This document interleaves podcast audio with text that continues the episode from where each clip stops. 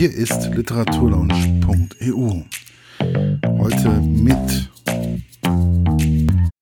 Aber fangen wir an. Ich sitze auf der Frankfurter Buchmesse jetzt der Frau Rumme Völk gegenüber.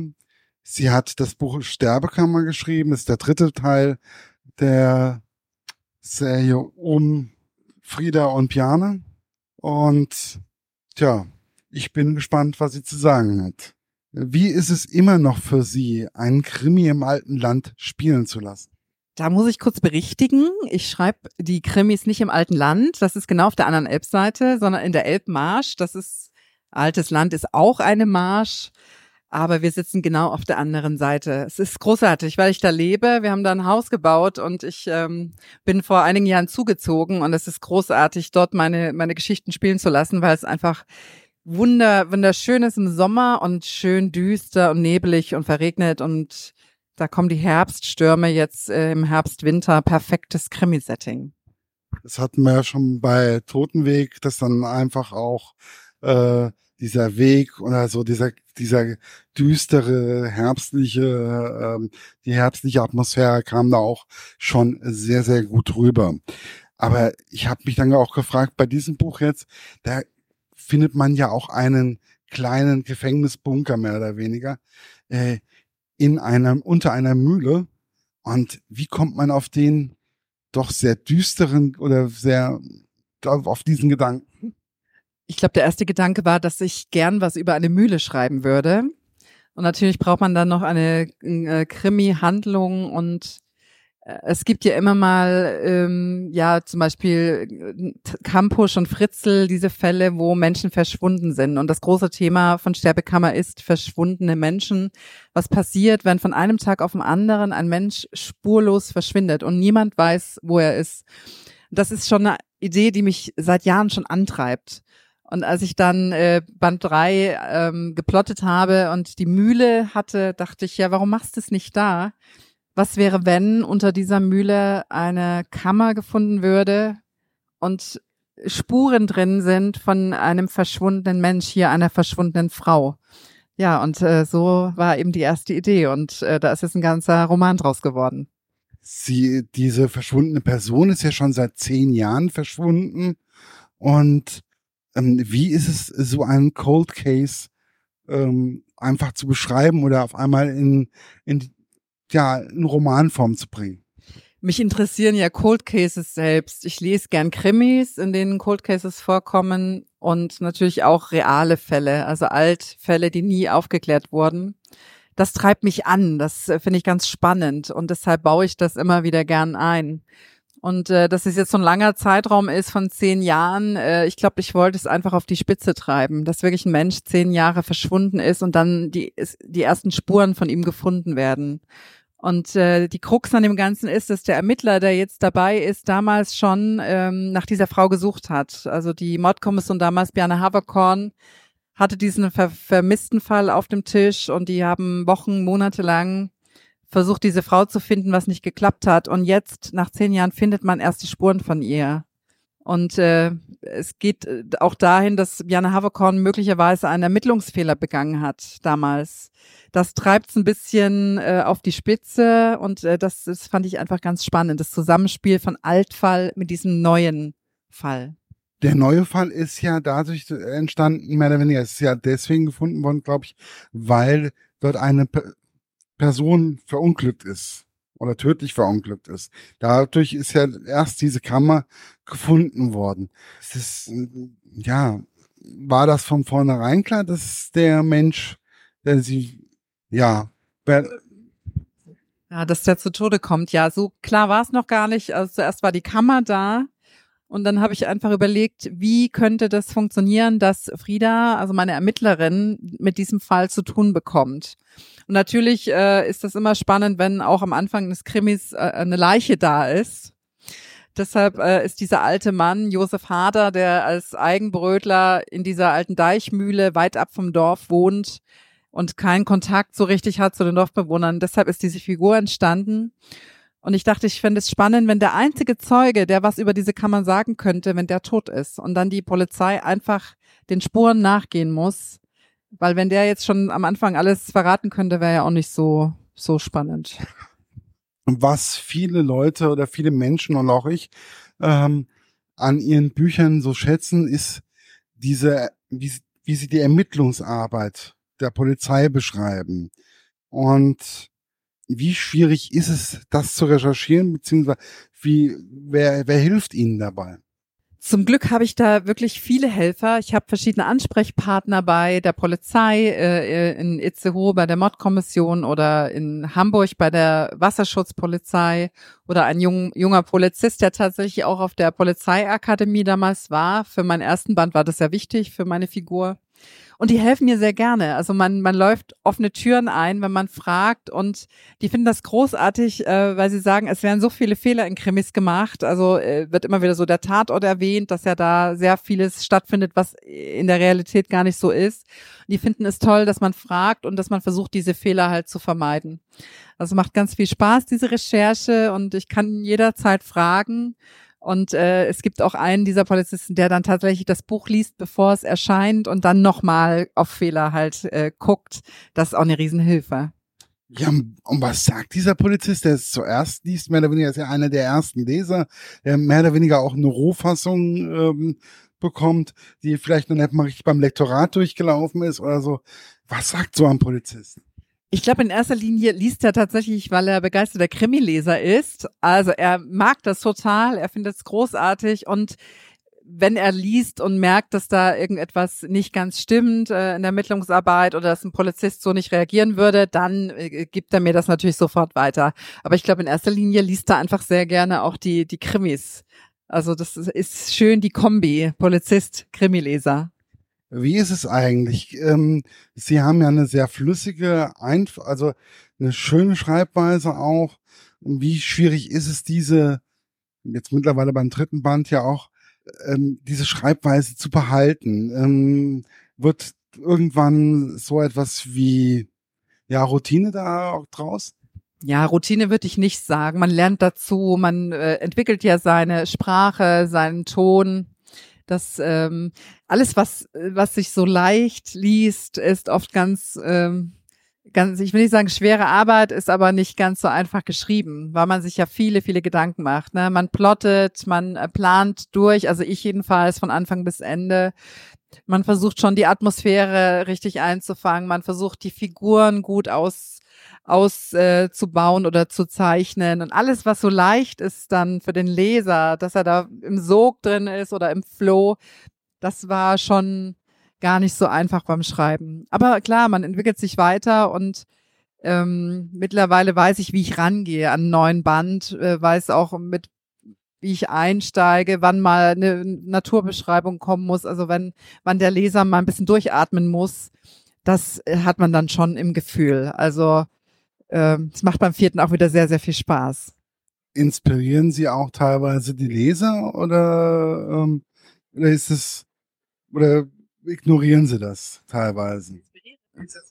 Die Leser, die haben natürlich ganz viel Input. Also viele schreiben mir über die sozialen Netzwerke oder kommen auf Lesungen und fragen, kommt die und die Figur wieder oder wann spielt das mal dort oder äh, haben sogar eigene Krimi-Ideen. Mittlerweile könntest du nicht mal darüber schreiben. Also ja, es ist witzig und es ist auch schön, weil man merkt, wie, wie die mitgehen, ne? dass die einfach äh, auch mit den Figuren so, also die sagen immer, es ist wie nach Hause kommen, wenn man wieder einen neuen Band hat von dir und das will man ja, ne? dass die so drin sind in, in dieser Geschichte. Und klar hört man sich das an, manches ist so, ähm, äh, ja, dass man dann denkt, nee, da würde ich jetzt nicht drüber schreiben.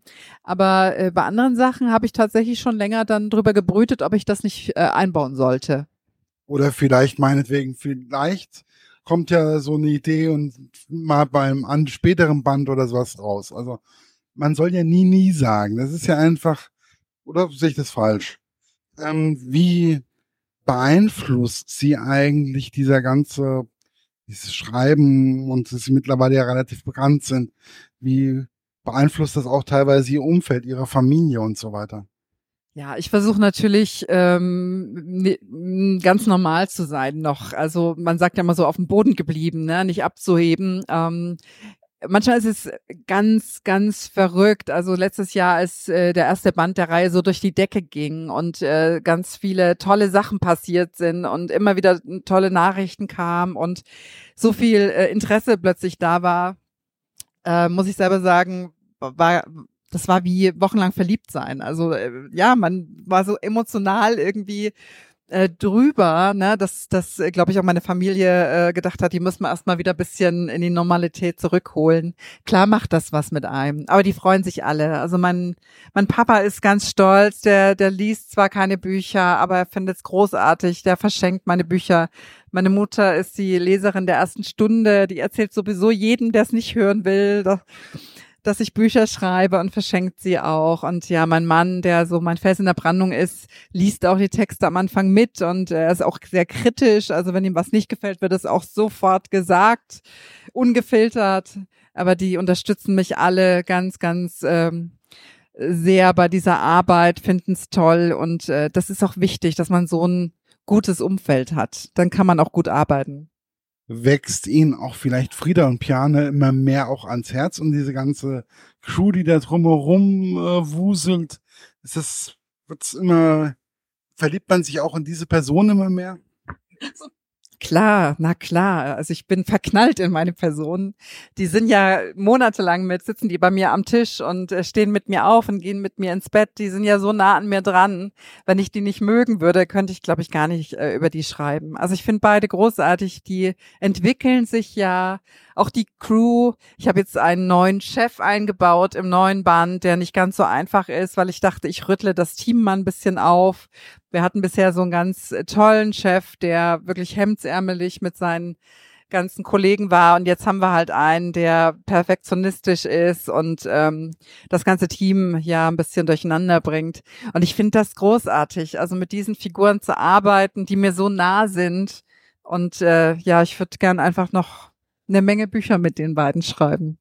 Also haben sie sich noch nicht entschieden, dass jetzt so nach fünften Band oder sechsten Band vielleicht Schluss ist, sondern irgendwie ähm, haben sie das Gefühl, die Ideen kommen immer mehr, sie sprudeln immer mehr und es macht immer mehr, macht es auch immer mehr Freude oder ist es auch teilweise ein bisschen Stress? Ja, beides. Also Freude absolut, äh, Stress insofern, als dass ich jedes Jahr auch äh, einen Roman abliefern ähm, soll ist ja klar, die Krimileser wollen einfach diesen Jahresrhythmus und äh, deshalb muss man äh, ja schon ein bisschen Disziplin haben auch. Aber es gibt so viele Ideen, äh, die ich noch habe. Ich, äh, das, also die Ideen gehen mir nicht aus. Wir haben jetzt bis Band 6 unter Vertrag. Und wenn es danach noch gut läuft, die Leser das lesen wollen und der Verlag sagt, wir machen weiter, ja, ich bin die Letzte, die äh, dann sagt, nein, möchte ich nicht. Klar, würde ich auch weitermachen ich erinnere mich noch beim Band 1, wo sie mit mir gesprochen haben, fällt mir jetzt gerade so ein, dann sagten so, na ja, und vielleicht dann noch zwei oder drei oder so, aber mal gucken, also ich bin mir noch nicht so ganz sicher. Und jetzt, naja, Band 6 und es ist einfach, es läuft und es macht mir, und ich sehe, wie auch vorhin bei Rebecca Gablé, äh, ich sehe einfach so ein Leuchten und so eine Freude, wenn man über diese Bücher, oder wenn man über diese Menschen, die einen da begleiten, einfach was erzählt bekommt. Wie behält man diese Freude bei? Ich glaube dadurch, ähm, dass man liebt, was man tut. Das war immer mein Traum zu schreiben und vor allem auch hauptberuflich zu schreiben. Ich habe ja Jura studiert, habe danach zehn Jahre in der Wirtschaft gearbeitet und das, was ich wollte, war mich als Schriftstellerin selbstständig machen. Und das war ein harter und langer Weg. Und jetzt bin ich dort, wo ich hin wollte. Das heißt, ich kann in Ruhe schreiben, ich kann davon leben, äh, ich habe Erfolg. Das beflügelt natürlich. Und großartig sind auch diese Rückmeldungen von Lesern, von Buchhändlern, die sagen, das ist toll, was du machst. Wir wollen mehr. Ähm, wir sind begeistert von den Geschichten, die du erzählst, von den Figuren, die du kreierst. Und das Schöne ist, dass teilweise Leser Rückmeldungen geben, als würden diese Figuren leben die dann sagen, ja, was wird denn jetzt mit dem oder wie geht's denn da jetzt weiter? Wo ich immer denke, Leute, das ist fiktiv, ne? Die sind dann so drin in der Geschichte und wenn das nicht beflügelt, dann weiß ich auch nicht. Also es ist einfach der absolute Traumjob. Wie ist es eigentlich, wenn man zwischendurch noch auf Lesereisen reisen muss und wenn man ähm, dann auch teilweise ja auch im Schreibprozess ist? Wie ist es? Wie ist das schwierig für Sie? Ja, jetzt ist ja gerade Buchmesse. Nächste Woche geht's nach Österreich für ein paar Termine und äh, ich müsste eigentlich jetzt am Schreibtisch sitzen und fleißig schreiben. Aber das gehört ja auch dazu. Und das ist ja das Schöne an dem Job, dass man raus darf, ne, aus seinem Kämmerlein und dass man Termine wahrnehmen kann und äh, Leser treffen darf. Ich mache das so gerne. Man muss sich halt dann wieder konzentrieren, wenn man am Schreibtisch sitzt und äh, wirklich dann in die Arbeit am Roman einsteigen. Und das mache ich auch. Und wenn man dann in so einem Flow drin ist, da kann man auch richtig was wegschaffen.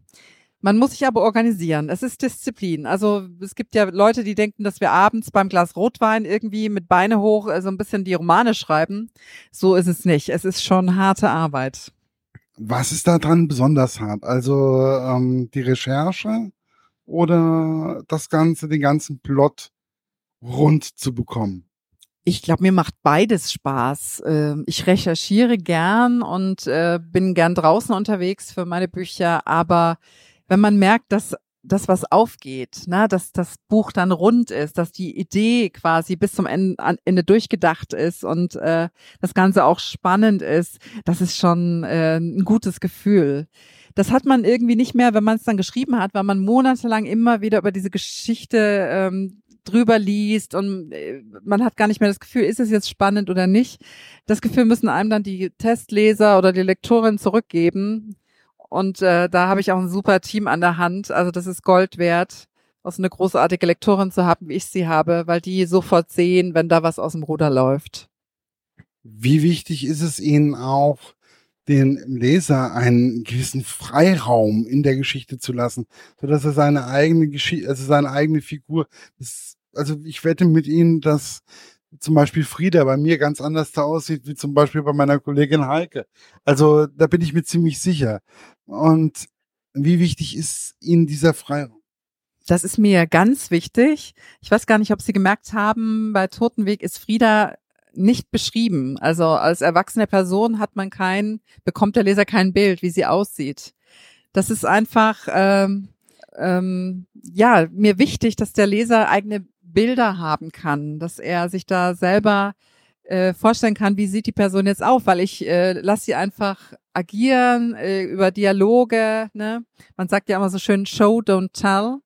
Und das ist mir wichtig. Und witzigerweise haben aber viele Leser ein relativ nahes Bild, also so von Frieda. Also das ist relativ äh, nah. Bei Ihnen wohl offensichtlich nicht, aber ich ich fand's ganz, ganz äh, spannend, das mal zu hören und gebe dem Leser sehr, sehr gerne auch Freiraum, da selber auch gewisse Sachen, dass gar nicht alles bis zum Schluss auserzählt wird. So kleine Sachen, da lasse ich mal so ein loses Endchen noch, weil ich das schön finde, dass der Leser da selber noch mal ein bisschen drüber grübeln kann. Aber es wird von Ihnen nur Krimis geben oder wird es auch mal irgendwann vielleicht auch mal ein anderes Genre geben, was Sie bearbeiten? Sie sagten ja so schön, sag niemals nie. Ich schreibe sehr, sehr gern Krimis, aber ich bin Schriftstellerin. Deshalb äh, ist alles offen. Also ich ähm, kann mir gut vorstellen, mal einen Gegenwartsroman, einen Familienroman zu schreiben. Vielleicht nicht unbedingt jetzt ein Liebesroman, weil ein bisschen Liebe ist eh drin in den Krimis. Aber wer weiß. Äh, ich habe noch vor, noch einige Jahre zu schreiben und äh, fragen Sie mich doch in fünf Jahren nochmal. Also sagen wir mal so, wir treffen uns 2000, also wir treffen uns dann jetzt demnächst irgendwann ähm, in fünf Jahren. Das wäre dann so 2024 oder was in der Richtung. Und dann machen wir das Ding fest. Also das halten wir jetzt hiermit fest. Das verspreche ich Ihnen, ich merke mir das. Wunderbar, da sind wir jetzt verabredet für in fünf Jahren. Vielen Dank. Okay, ich bedanke mich und wünsche Ihnen auf jeden Fall noch alles erdenklich Gute und Bleiben Sie so, wie Sie sind. Das war's für heute. Bis bald bei der Literaturlaunch.eu. Euer Markus.